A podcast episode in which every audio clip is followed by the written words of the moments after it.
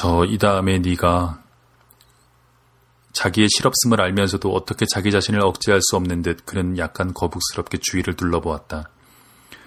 이 다음에 네가 네 엄마가 말한 것처럼 되거든. 나는 그를 천천히 관찰하였다. 터키 과자 상자는 거의 손도 대지 않은 상태였다. 나는 본능적으로 어머니가 내게 예언한 찬란한 미래라는 이유만 빼면 내가 그 과자에 전혀 권리가 없음을 간파했다. 나는 프랑스 대사가 될 거예요. 하고 나는 엄숙하게 말하였다. 과자 한 개 더 먹으렴 하고 피키엘리 씨가 상자를 내 쪽으로 밀어주며 말했다. 나는 그것을 먹었다. 그는 가볍게 기침했다. 어머니들은 그런 것을 느끼는 법이거든. 아마 넌 정말 중요한 인물이 될지도 몰라. 신문에 글을 쓰거나 책을 써낼지도. 그는 내게로 몸을 굽히더니 내 한쪽 무릎 위에 손을 올려놓았다. 그는 목소리를 낮추었다. 그러니까 말이야, 유명한 사람들, 중요한 사람들을 만나게 되거든. 이렇게 좀 말해주겠니? 정신 나간 욕망의 불꽃이 갑작스럽게 생쥐의 눈 속에서 타올랐다.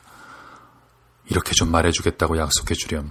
윌로의 그랑드 포일랑카 16번지에 피키엘리라는 사람이 살고 있었다고. 그의 시선은 무언의 애원을 품고 내 눈 속을 파고들었다. 그의 손은 내 무릎 위에 얹혀져 있었다. 나는 그를 엄숙하게 응시하며 나의 터키 과자를 먹었다. 전쟁 말기 전투를 계속하기 위해 영국으로 간 지 4년째 되던 해에 현재 여왕의 어머니인 엘리자베스 여왕이 열병식에 참관하러 하트포드 브릿지에 우리 비행 중대에 온 일이 있었다. 나는 장비를 갖추고 내 비행기 옆에 차렷 자세로 굳어 있었다. 여왕은 내 앞에서 멈추더니 그녀의 인기를 당연하게 만드는 그 보기 좋은 미소를 머금고 나에게 프랑스 어느 지방 출신이냐고 물었다. 나는 지체 없이 니스라고 대답했다. 여왕을 혼란스럽게 만들지 않으려고 말이다. 그러고 나서 그것은 나보다 강한 무엇이었다.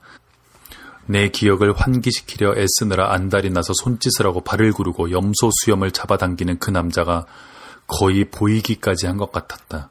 억제하려 해도 단어들이 저절로 입술까지 올라왔고 한 생쥐의 미친 꿈을 실현시키기로 결심한 나는 크고도 또렷한 목소리로 여왕에게 고하였다. 윌로의 그랑드 포일랑카 16번지에 피키엘리라는 사람이 살고 있었습니다. 여왕은 우아하게 고개를 갸우뚱하더니 열병을 계속하였다. 로렌 비행 중대 중대장인 친애하는 앙리드 랑쿠르가 지나가며 내게 독살스런 눈초리를 던졌다. 그러나 어쩌랴 나는 그것으로 내 터키 과자를 벌었던 것을. 지금 윌로의 그 맘씨 좋은 생쥐는 이미 오래전에 나치의 화덕에서 그 미미한 삶을 끝내고 없다. 다른 수백만의 유대인들과 더불어. 그렇지만 나는 아직도 세상의 대단한 인물들과 만나는 대로 내 약속을 세심하게 수행한다. 국제연합의 강단에서 런던의 대사관까지, 베른의 페데랄궁에서 엘리제궁까지, 샤를 드골과 비친스키 앞에서 백년 대계를 세우는 고관 대작들이며 훈장 수혜자들 앞에서 나는 한 번도 빠짐없이 그 작은 사람의 존재를 알려왔으며 또한 여러 번 미국 텔레비전의 광대한 네트워크를 타고 수백만 명의 시청자들 앞에서 그것을 알릴 수 있는 즐거움을 누리기까지 했다. 윌로의 그랑드 포일랑카 16번지에 피키엘리라는 사람이 살았었는데 하느님이 그의 영혼을 거두어 가셨다고.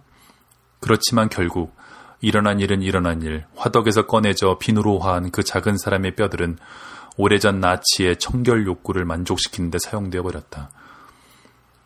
나는 지금도 옛날처럼 터키 과자를 좋아한다. 그렇지만 어머니는 줄곧 나를 바이런 경과 가리발디, 단눈치오, 달타냥, 로빈후드, 사자왕 리처드들의 혼합물로만 보려 하였으므로 이제 와서 나는 내 노선에 매우 주의를 기울이지 않으면 안 되게 되었다. 나는 어머니가 내게 걸었던 모든 기대를 죄다 만족시킬 수는 없었으나 최소한 너무 배가 나오지 않도록 하는 것에는 성공하였다. 매일 나는 유연 체조를 하고 일주일에 두 번 달리기를 한다. 나는 뛰고 또 뛴다. 오, 나는 얼마나 달리고 있는가. 나는 또 펜싱도 하고 활도 쏘고 사격도 하며 높이뛰기, 다이빙, 역도 아령을 하고 게다가 아직도 공 세개로 제주를 부릴 줄 안다. 분명 45살이나 되어가지고 어머니가 자기에게 한 말을 모두 믿는다는 건 너무 천진한 짓인 줄은 안다.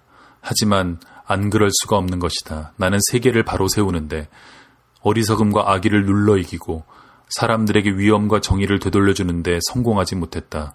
그러나 적어도 나는 1932년 니스의 탁구 시합에서 이겼고 아직도 아침이면 12번씩 턱걸이를 하고 잠자리에 누우면 그땐 용기를 잃을 짬조차 없는 것이다.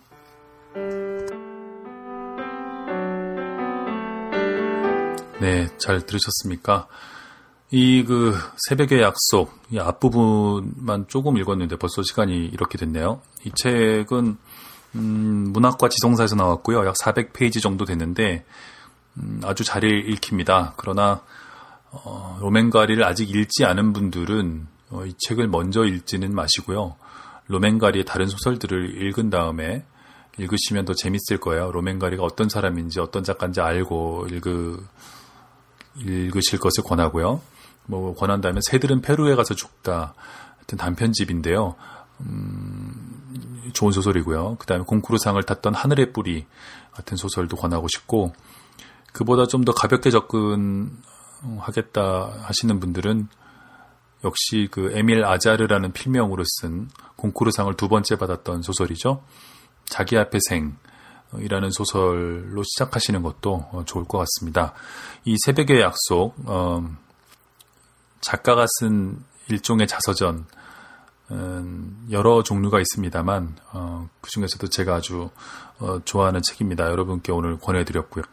특히 부모의 과도한 기대 때문에 고통받는 일이 많은 이런 한국 같은 사회에서 어, 예술가와 가족의 관계, 그 다음에 에 대해서도 생각해 볼 수 있는 그런 책인 것 같고요.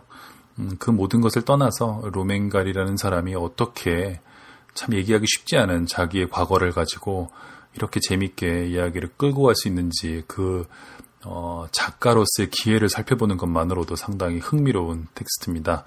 자, 오늘 책, 책 읽는 시간, 에피소드 15, 어, 15번째 에피소드는 로맨가리의 새벽의 약속이라는 책을 가지고 진행을 해봤습니다. 지금까지 김영하였습니다. 여러분, 안녕히 계십시오.